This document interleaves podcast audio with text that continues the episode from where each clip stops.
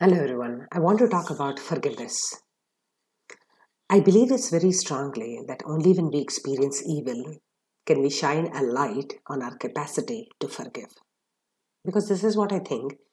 Even in the darkest of days, I feel like this thought of mine is really, really valid. Because, uh, you know, emotions like anger, hate, blame, hostility, they hold us hostage, don't you think? You know, so it is in us to set ourselves free because forgiveness is that path on which we can stay so that we can set ourselves free. And, you know, as humans, I strongly believe that we are naturally predisposed to being loving and accepting.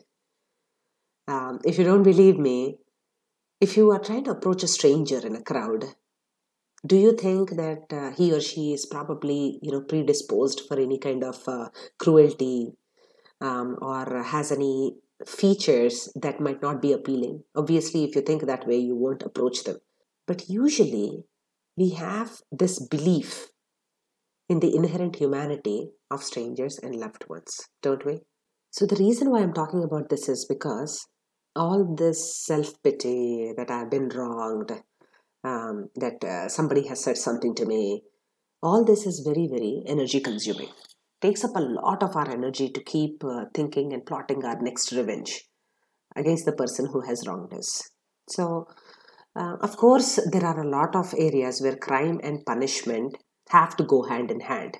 You know, sometimes uh, the children, we punish them or discipline them not out of anger, but out of our love for them right? We don't have anger in our hearts when we punish them. And sometimes if you see a surgeon with a scalpel in his hand he is about to commit violence but he is in a doctor's outfit and you know immediately that he is going to either relieve the pain or suffering of the person he is going to commit the violence on. And then there are uh, terrorists that we have to fight.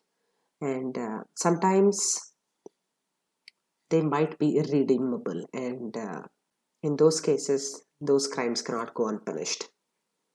But i'm not talking about any of these kind of violent acts. I'm talking about when we get blinded by rage you know and uh, and our revenge and our need to take revenge. So i'm requesting you to just start the practice of letting go. You know the, we often keep hearing the examples of teflon and velcro let go like Teflon, you know, our non-stick pan, and don't let things stick to you like Velcro. Because um, I'll tell you something, there is beauty in letting go. It's uh, don't misunderstand it with um, forgetting, because what happens when you forget is we are going to be condemned to get hurt again. That is, uh, forgiving is different. Forgiving can happen two different ways it can happen for ourselves where we are accepting of all our flaws, and for other people where we give them unconditional positive regard because we don't know what they're going through. So, um, you know, if there is a person who is uh, having road rage behind us and he just cuts us off, only if we have the full context that he's probably taking his wife to the emergency room or something, then we will like okay it's all it's all forgivable right?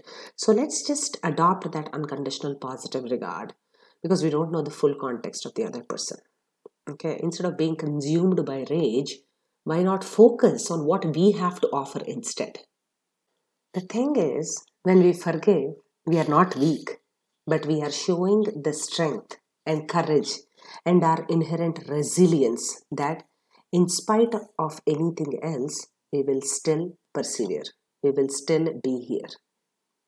Most importantly, if we are ready to let go and become free, we are actually not outsourcing the responsibility of being happy to others.